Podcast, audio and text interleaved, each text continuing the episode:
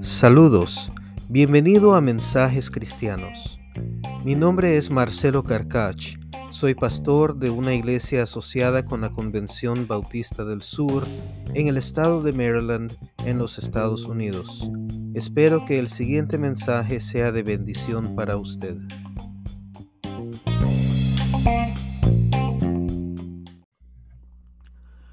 Anteriormente, cuando quisimos estudiar el libro de Apocalipsis, primero vimos el libro de Daniel y luego los evangelios.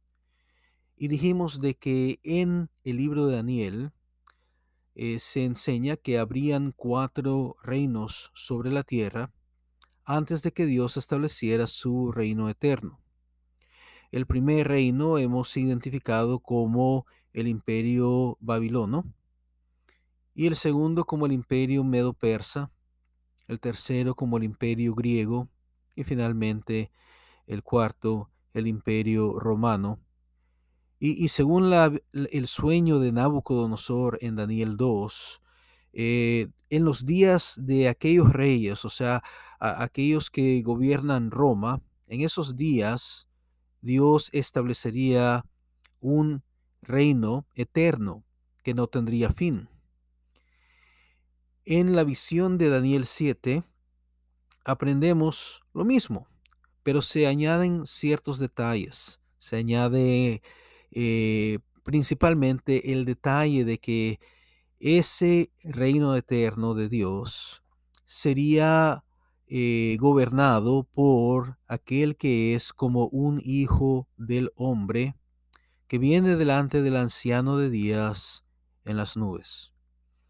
Y ambos, el cristianismo y el judaísmo, eh, creen que aquel que es como un hijo del hombre en Daniel 7 es el Mesías, o sea, el ungido de eh, Yahweh, de Jehová, de nuestro Dios, del Padre. Y eh, la diferencia entre el judaísmo y el cristianismo es que el cristianismo identifica como Mesías a Jesús de Nazaret, eh, a quien nosotros llamamos Cristo, que es en verdad la misma palabra Mesías, quiere decir ungido. Entonces, eh, esto es lo que vimos en el libro de Daniel. Luego en los evangelios vimos que cuando nuestro Señor Jesús comenzó a predicar, Él predicaba que el reino de los cielos se había acercado.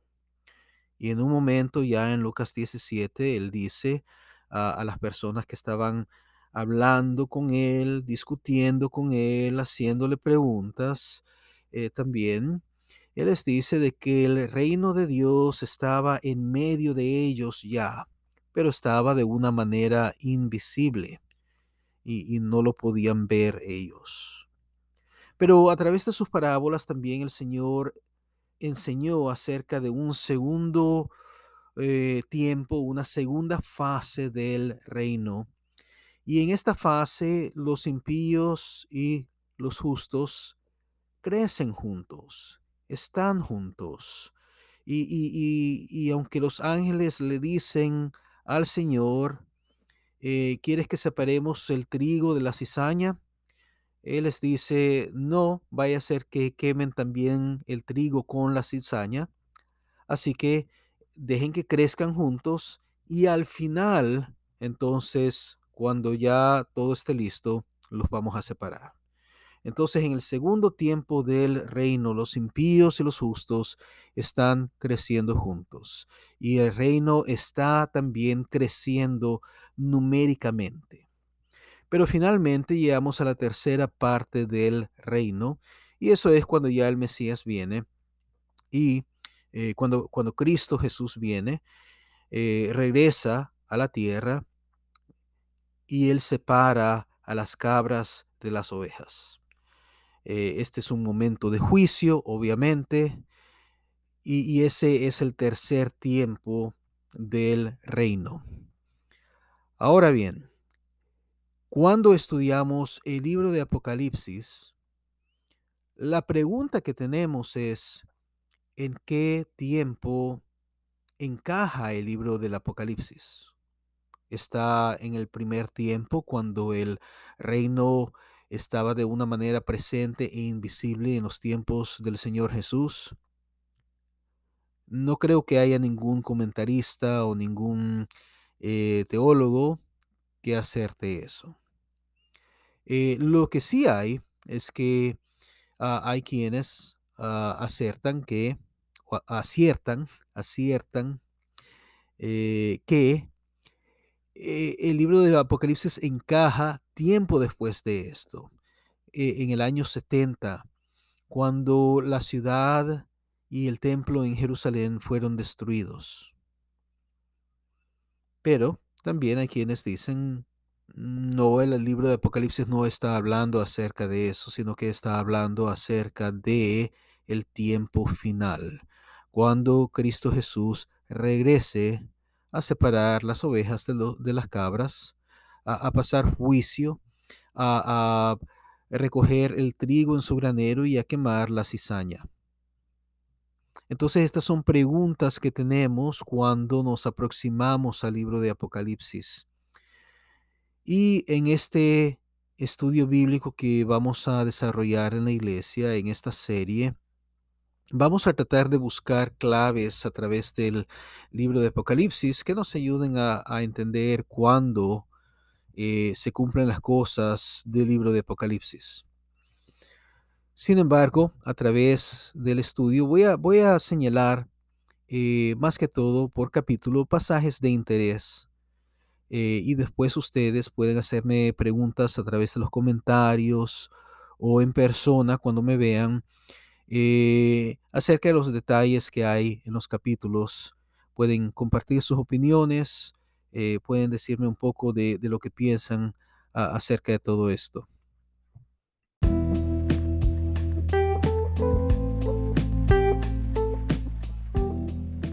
Usted está escuchando los mensajes cristianos del pastor Marcelo Carcach.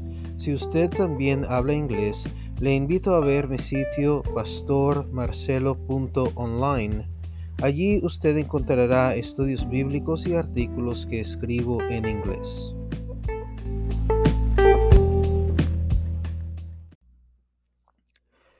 En este episodio vamos a hablar del capítulo 1 de Apocalipsis.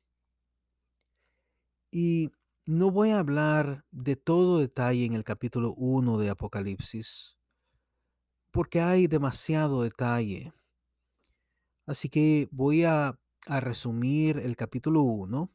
Le voy a decir las, partes principales del capítulo 1 y luego eh, voy a hablar de detalles que nos ayuden a nosotros a entender el mensaje del libro, en particular de este capítulo cómo encaja, cómo se relaciona con las demás partes del libro. Eh, voy a hablar quizás de detalles también que podemos aplicar a nuestra vida cotidiana, eh, que nos ayudan y nos animan en nuestra fe. Eh, pero van a haber detalles de los cuales no voy a, a hablar necesariamente porque tomaría demasiado tiempo. Y por eso les animo entonces a compartir conmigo, ya sea a través de los comentarios o en persona cuando me vean en la iglesia ah, o cuando me vean en el estudio bíblico, eh, sus pensamientos y sus preguntas acerca del libro. Podemos hablar de estas cosas cuando nos veamos. O si está escuchando eh, el mensaje en línea, eh, puede compartir sus preguntas y sus comentarios sus ideas a través de la sección de comentarios. Ahora, eh, usted puede leer el capítulo 1 de Apocalipsis después de escuchar este, este eh, estudio, este episodio, o puede leerlo antes. no, no importa cuándo lo lea, pero lo importante es que lo lea ah, para que pueda entender mejor de lo que estoy hablando en este, eh, en este episodio. O puede escuchar antes para, para entender mejor lo que está leyendo a leer, como usted guste. En los versículos 1 al 3, entonces, eh, encontramos la introducción al libro y se nos habla de la revelación, la revelación de Jesucristo. No es una revelación acerca de Jesucristo, sino una revelación que proviene de Jesucristo.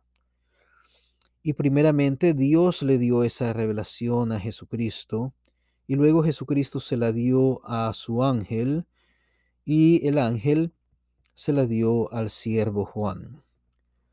Ahora, no estamos hablando aquí de, de que Dios le dio el libro escrito a nuestro Señor y, y el Señor le dio el libro al ángel y el ángel le dio el libro ya escrito a Juan. Sabemos eso porque eh, más adelante en el capítulo el Señor le dice a Juan que escriba las cosas que ha visto. Entonces no es esto como el monte Sinaí, cuando en el monte Sinaí Dios le da escritos los mandamientos en dos, eh, eh, creo que eran dos tablas de piedra a Moisés. No es así. Entonces el ángel lo que hace, a mi parecer, es que él facilita la experiencia de visiones que Juan tiene. Creo que de eso es de lo que se está hablando. Es el ángel quien da estas visiones a Juan. Ahora, ¿de qué Juan estamos hablando? Yo, yo creo que, eh, así como la tradición nos dice, este es el apóstol Juan. Ah, yo creo que es el mismo autor del Evangelio de Juan y de las epístolas de Juan, primera de Juan, segunda de Juan, tercera de Juan. No descarto que hayan eh, que, hubieran otras personas involucradas ayudando a Juan a escribir el libro. Vemos pues en una de las epístolas de Pablo que era Silvano quien había escrito la epístola y, que Pablo eh, posiblemente había discutido ya el contenido de la epístola con Silvano o quizás estaba dictando lo que Silvano iba a escribir. E, entonces no sabemos exactamente cómo fue el proceso de escritura pero la idea de que eh, a las 8 de la mañana Juan vio la visión y luego a, las 12 comenzó a escribir el libro y a las 8 de la noche terminó de escribir el libro y ya el libro estaba escrito y, completado, es, esa idea es bastante ingenua.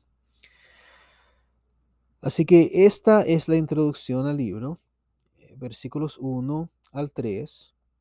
Se nos dice que es un libro de profecía, eh, es para mostrar a los siervos de Dios y de Cristo Jesús las cosas que deben suceder pronto. Así que estas cosas que deben suceder pronto sucederán o sucedieron o están sucediendo en tiempo y espacio en nuestro mundo. Es un libro de profecía, eh, como lo es el libro de Daniel. Y hay una bienaventuranza, se dice bienaventurado el que lee y los que oyen las palabras de esta profecía y guardan las cosas en ellas escritas, porque el tiempo está cerca. Entonces las personas que leen esta profecía, que las escuchan y que las ah, guardan en sus mentes y sus corazones para, para acordarse de estas cosas, van a ser bienaventurados, van a ser eh, bendecidos con gozo, ¿sí? Eh, ¿Por qué? ¿Por qué? Porque el tiempo está cerca. Esta idea de que el tiempo está cerca debe ser tomada en consideración cuando tratamos de ubicar el libro en tiempo y espacio. Eh, ya han pasado unos dos mil años desde que Juan escribió el libro. Por lo tanto, eh, tenemos que considerar la idea de que el libro comienza hablando acerca de cosas que ocurrieron ya en el tiempo de Juan, porque el tiempo estaba cerca y dos mil años, eh, dos, mil, años son bastante tiempo y muy lejano para un ser humano. Entonces, eh, si Dios eterno, es eterno, Sí, para Dios un día es como mil años y mil años como un día, pero esas son ideas que encontramos en otro libro del Nuevo Testamento, no en Apocalipsis. Entonces, cuando se nos dice que el tiempo está cerca, tenemos que considerar que el tiempo está cerca eh, para un ser humano, del punto de vista de un ser humano, no, del punto de vista divino. Y vamos a ver que hay cosas que claramente eh, están relacionadas con los tiempos del apóstol Juan, como son, son las cosas que están en los primeros tres capítulos. Eh, Juan en el capítulo 1 eh, recibe la visión. En el capítulo 2 habla de, de cosas relacionadas con las siete iglesias que estaban en pie en aquellos días. Y en el versículo 4, Juan entonces ya dirige el libro a las siete iglesias que están en Asia. Esta Asia no es el continente asiático, eh, donde están la China, el Japón, Indonesia, las Filipinas y todos esos países, sino que es Asia Menor del Imperio Romano, o sea, la parte occidental de Turquía, donde se encuentran todavía las ruinas de estas siete ciudades donde se encontraban las siete iglesias. Las ciudades son eh, Efeso, Esmirna, Pérgamo, Tiatira, Sardis, Filadelfia y la Odisea, todas ciudades que se encontraban en Turquía y cuyas ruinas están el día de hoy todavía en Turquía.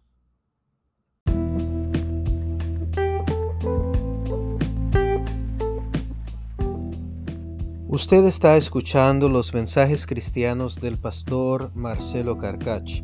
Si usted también habla inglés, le invito a ver mi sitio pastormarcelo.online. Allí usted encontrará estudios bíblicos y artículos que escribo en inglés.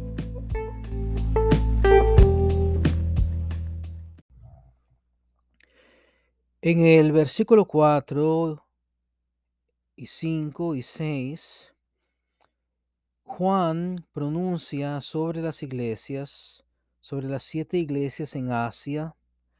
Él pronuncia gracia y paz sobre ellas. Y esta gracia y paz son algo que nosotros como creyentes necesitamos experimentar en nuestras vidas para vivir de la manera que Dios quiere que vivamos, para disfrutar lo que Dios quiere que disfrutemos, para lograr lo que Dios quiere que logremos. Esta gracia y paz son necesarias para nosotros en nuestras vidas cotidianas y Juan pronuncia estas sobre la iglesia, es una bendición, eh, y, y lo hace de parte del que era y que es y que ha de venir, de los siete espíritus que están delante de su trono de Jesucristo, el testigo fiel, el primogénito de los muertos y el soberano de los reyes de la tierra. Ahora, todos estos títulos los veo yo como una referencia al Padre, al Hijo y al Espíritu Santo. Eh, son una referencia a la fórmula del bautismo que el Señor Jesús enseñó a sus discípulos para que bautizaran a los nuevos discípulos. Eh, él les dijo, Vayan por todas las naciones y hagan discípulos, bautizándolos en el nombre del Padre y del Hijo y del Espíritu Santo. Es solamente que aquí aparece un orden diferente. Está el Padre, el Espíritu Santo y el Hijo.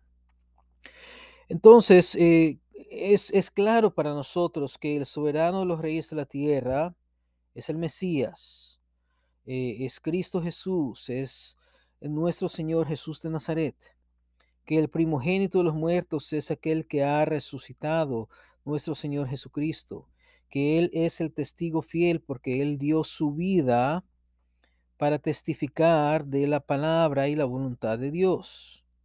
Este es Jesús de Nazaret, el Mesías. Los siete espíritus de Dios son, eh, a mi manera de ver, el Espíritu Santo aunque algunos han tratado de decir que son los siete ángeles de las siete iglesias, no veo que el libro de Apocalipsis establezca una relación entre los siete espíritus y los siete ángeles. Son diferentes. Creo que la imagen de los siete espíritus es compleja, pero está basada eh, primeramente en Zacarías, Zacarías 3, 9 donde se dice que eh, habrá una piedra eh, con siete ojos.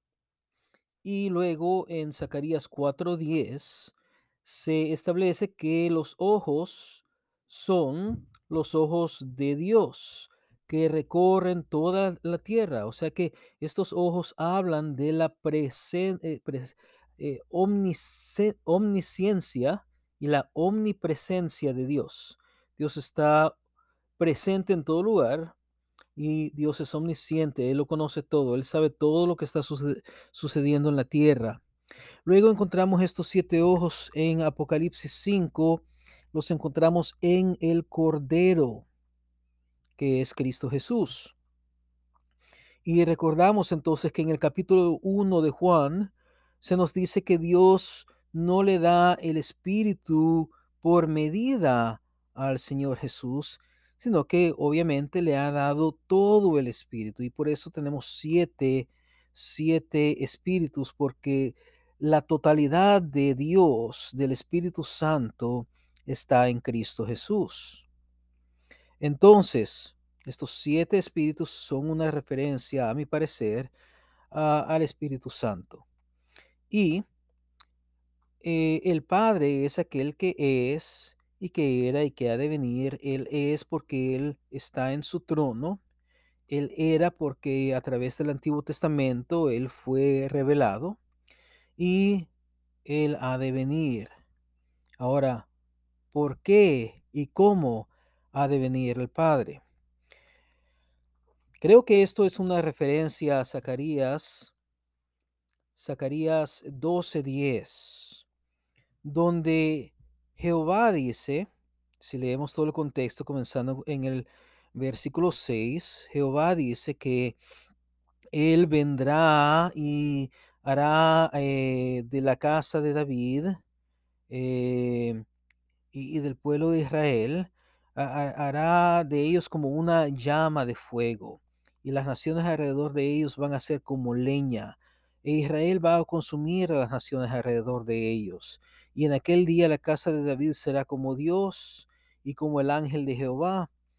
ah, o sea, van a ser bastante fuertes. Y luego dice él que pondrá su espíritu, eh, derramará sobre ellos eh, un, espíritu de, em, de, de súplica eh, y ellos se, se- van a, a arrepentir y lo mirarán a él a quien traspasaron.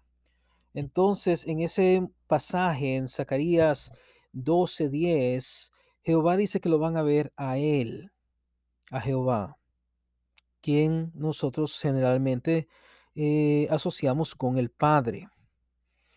Y eh, él fue traspasado en Zacarías eh, si leemos todo el libro de Zacarías, él fue traspasado cuando Israel lo traicionó para volverse a dioses paganos, a los ídolos. Entonces nosotros generalmente pensamos que esto está hablando de la cruz, de Cristo Jesús en la cruz, pero no es necesariamente así porque el libro de Zacarías eh, tiene otro contexto. Entonces, ¿por qué se dice que el Padre ha de venir? Creo que es porque en Zacarías 12:10 él dice que lo mirarán a él a quien traspasaron. Ahora la pregunta es, entonces, ¿por qué pensamos que Cristo Jesús es quien viene y no decimos que es el Padre quien viene? La respuesta creo que la da el Señor en Juan 5, 22 y 27, donde dice que el Padre no juzga a nadie, sino que ha entregado todo el juicio al Hijo, por cuanto el Hijo es el Hijo del hombre. O sea, el Hijo de Dios es aquel que es como un Hijo del hombre en Daniel 7:13 y que heredaría el reino de Dios. Así que cuando Dios aparece finalmente de una manera visible a Israel, lo hace a través de Cristo Jesús. Cuando Dios eh, eh, viene con las nubes, lo hace a través de Cristo Jesús. Y cuando Dios juzga a la humanidad, lo hace a través de Cristo Jesús.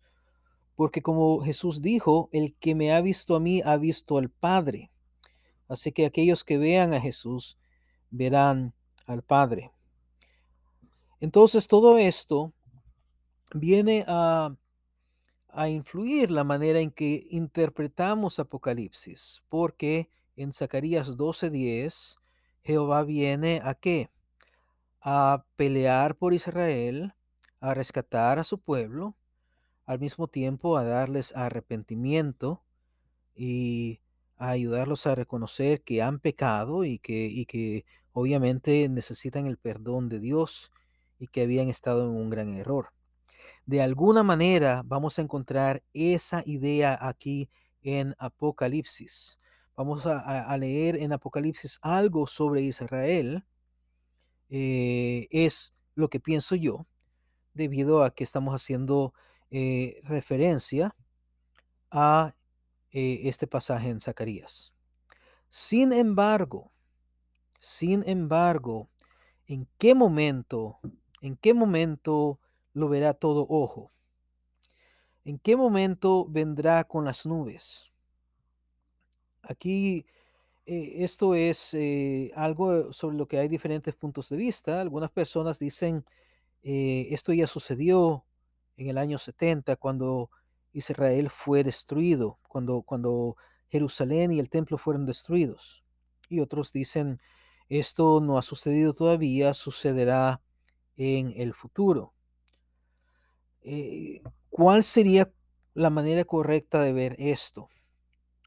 Ahora, yo pienso que esto todavía es un evento futuro, aunque mucho del libro de Apocalipsis habla sobre el pasado, esa es mi perspectiva, pero pienso que esto tiene que ver con el futuro por esta razón. He aquí que viene con las nubes. En el capítulo 24, versículo 30 de Mateo, el Señor Jesús dijo que eh, entonces se vería la señal del Hijo del Hombre eh, y el Hijo del Hombre vendría con las nubes y mandaría a sus ángeles a recoger a sus elegidos. Aunque sí es cierto que mucho del capítulo 24 habla del pasado, de cosas que ya sucedieron, creo que estos versículos hablan de algo que todavía no ha sucedido, que es una manifestación visible que corresponde al tercer tiempo del cual Jesús habló eh, acerca del reino, no al primer tiempo cuando Jesús estaba aquí en la tierra, no al segundo tiempo en el cual nosotros parecemos encontrarnos, en que los impíos y los justos están juntos y el reino está creciendo, pero espera también el tiempo del juicio. Creo que esto corresponde al tercer tiempo, cuando ya el Mesías viene y establece su reino de manera visible sobre la tierra. Así que esto está hablando para mí del futuro, aunque aunque aún así, eh, el libro de Apocalipsis, mucho de, este libro habla del pasado. Así que sería eh, en los capítulos finales que veríamos que esto eh, en el libro de Apocalipsis es cumplido.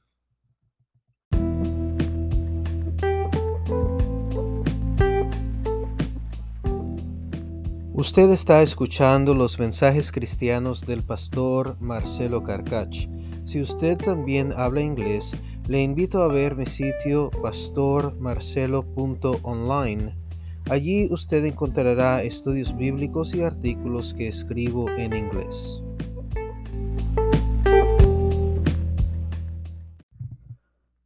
Ahora, una de las cosas que se menciona que es importante está en el versículo 5 y el versículo 6 después de que se ha dado la bendición de gracia y paz sobre las iglesias, después de que esto ha sido pronunciado de parte de Dios, el Padre, el Espíritu Santo y el Hijo, eh, se dice al que nos amó y nos lavó de nuestros pecados con su sangre y nos hizo reyes y sacerdotes para Dios su Padre, a Él sea gloria e imperio por los siglos de los siglos.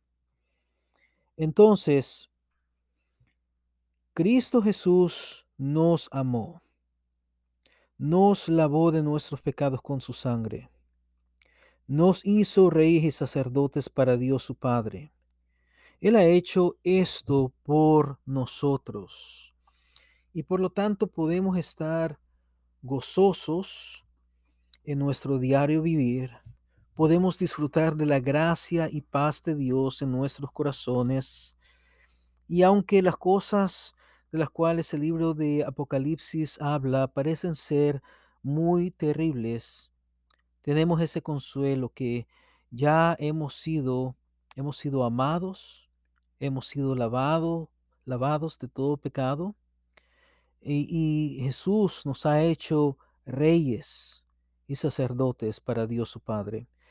Anteriormente en el Antiguo Testamento era Israel, el pueblo que había sido para ser reyes y sacerdotes delante de Dios, un pueblo santo, pero ahora no se está hablando específicamente de Israel, sino que se está hablando de nosotros.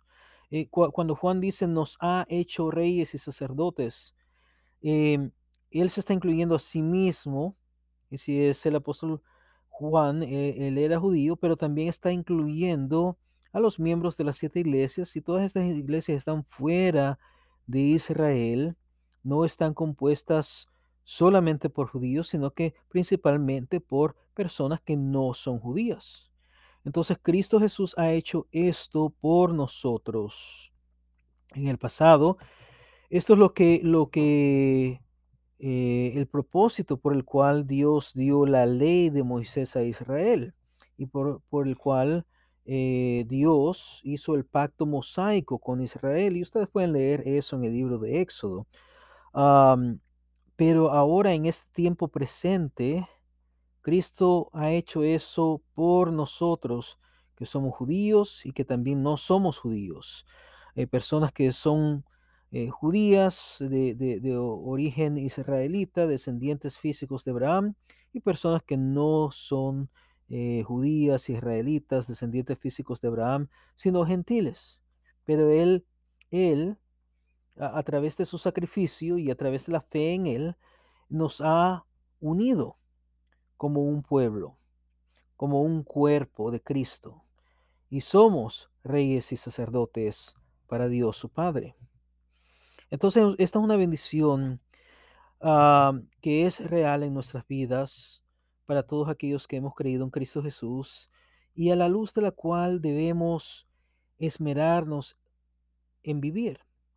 Debemos vivir eh, como lo que somos, como reyes y sacerdotes para Dios, personas santificadas, apartadas para servir a Dios en su reino. Así que esto es un motivo de gran gozo, es una gran bendición.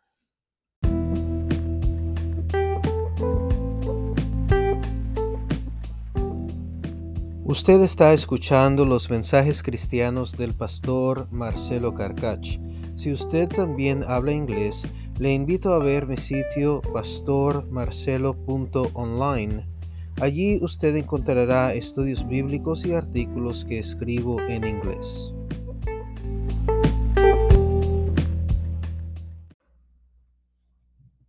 Después de esto, Juan narra cómo él estaba en la isla de Patmos y de repente escuchó una voz detrás de él. La voz era eh, sonora, era fuerte, como la voz de una trompeta.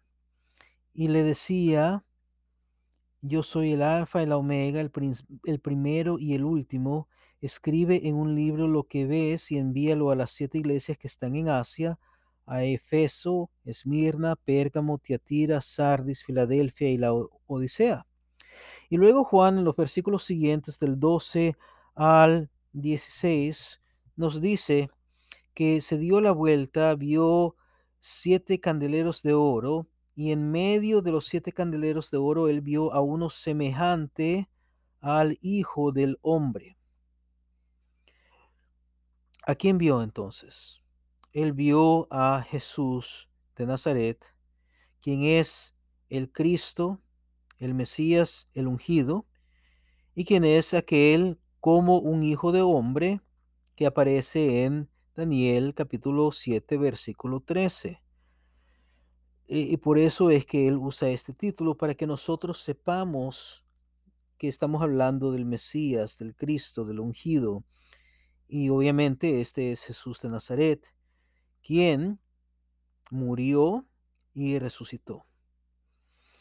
Eh, Juan nos da después una eh, descripción del Hijo del Hombre que tiene mucha, eh, mucho simbolismo, pero lo importante de esto quizás ahora para, para nuestro episodio es que esta descripción corresponde al capítulo 10 de Daniel, donde un hombre se le aparece a Daniel y, está escrito en un lenguaje bastante similar lo cual creo yo indica de que este hombre que aparece Daniel en el capítulo 10 es el mismo hijo del hombre que aparece en el capítulo 7.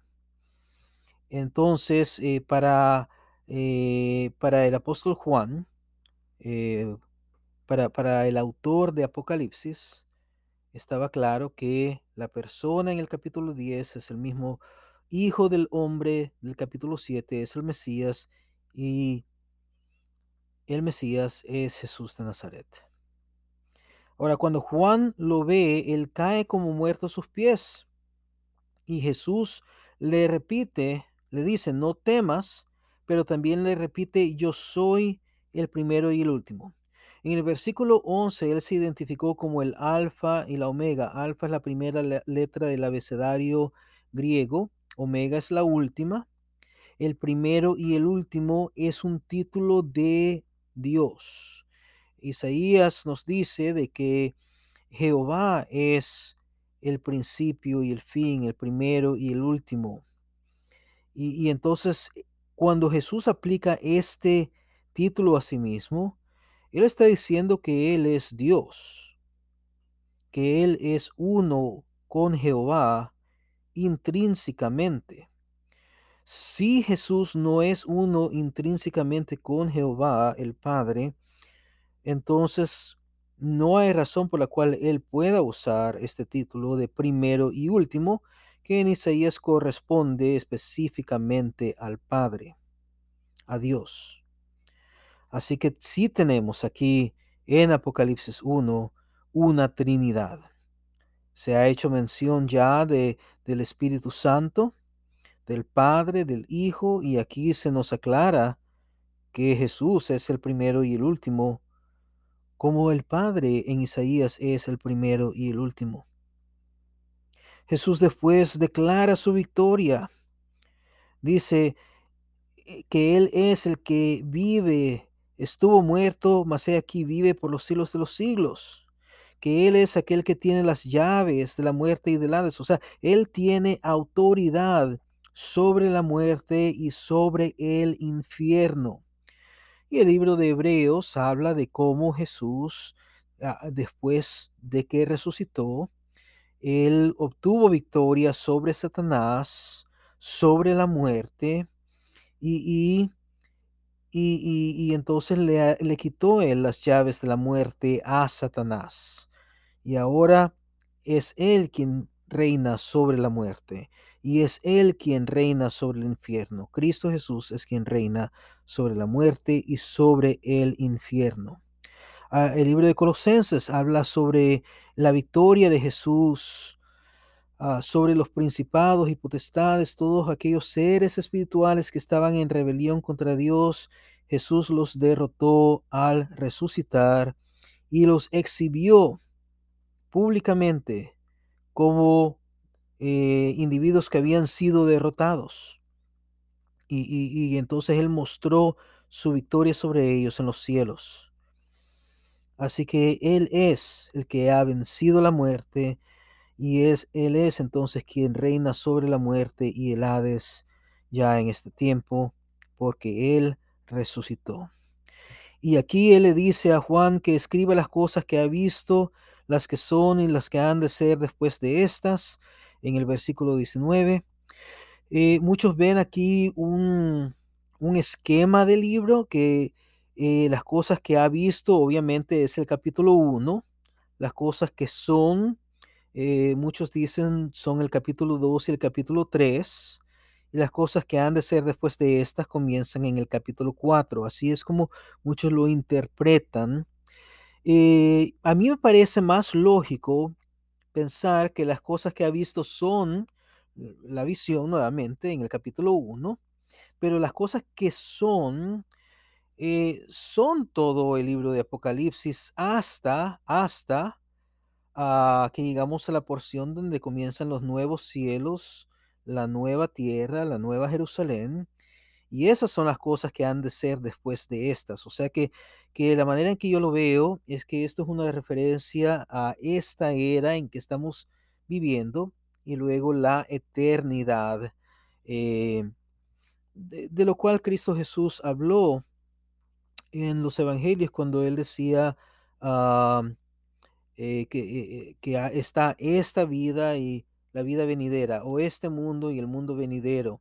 él mencionó estas cosas en, los evangelios, así que yo creo que esa es la mejor división que podemos encontrar, uh, la mejor interpretación que podemos encontrar del versículo 19, puesto que tiene un precedente en los evangelios a mi manera de pensar, por supuesto. Entiendo que hay otras personas que lo interpretan de manera diferente, pero creo que, que, es un poco problemático decir que del capítulo 4 hasta el final son las cosas que han de ser después de estas. Ah, creo que eso se coloca mejor ya para el final del libro. El Señor después le dice a Juan el misterio de las siete estrellas y, los siete candeleros, él le, da la interpretación de estos símbolos. Las siete estrellas son los ángeles de las siete iglesias, los siete candeleros son los, las siete iglesias en sí. Entonces, yo creo que los candeleros entonces están representando las estructuras donde las iglesias, las localidades eh, donde las iglesias se reúnen y que las estrellas, los ángeles, son eh, los miembros de la iglesia, sus vidas, sus espíritus. Eh, algunas personas ven los ángeles como ángeles, como seres espirituales que están a cargo de cuidar las iglesias. Otras personas ven los ángeles como los pastores de las iglesias o los que estaban leyendo el libro a las iglesias. El problema que yo veo con todo esto es que cuando vemos cómo la relación entre los ángeles y la congregación eh, a través de los mensajes a las siete iglesias, me parece a mí que hay momentos en que no hay una diferencia entre los ángeles mismos y la congregación. Entonces yo pienso que esto es similar como aquel pasaje en Hechos cuando el apóstol Pedro es liberado de la cárcel por, el, por un ángel, eh, llega a donde la iglesia se estaba reuniendo y estaban orando, toca la puerta, la muchacha viene, ve que es Pedro, no le abre la puerta, sino que lo deja esperando a la puerta, le dice a todo el mundo adentro que Pedro está afuera, y ellos piensan que han visto a el ángel de Pedro, o sea, el espíritu de Pedro. En, las mentes de ellos Pedro había muerto y ahora su fantasma, su espíritu estaba ambulando por las calles y se le había aparecido a la muchacha. Entonces yo pienso que, que la palabra ángel podría tener diferentes significados eh, en diferentes contextos. Eh, más significados de lo que generalmente pensamos, que, que posiblemente de lo que habla aquí entonces es un espíritu colectivo eh, de las iglesias, la identidad de las iglesias delante de Cristo. Eh, mientras que los candeleros son la estructura donde ellos se reúnen o el lugar local donde ellos se reúnen.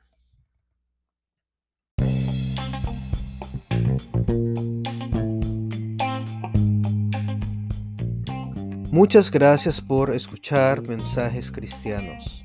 Si tiene preguntas o comentarios acerca de este mensaje o si desea compartir su testimonio, por favor no dude en contactarme. Además, le invito a seguir el plan de lectura bíblico que he compartido en la información de este episodio.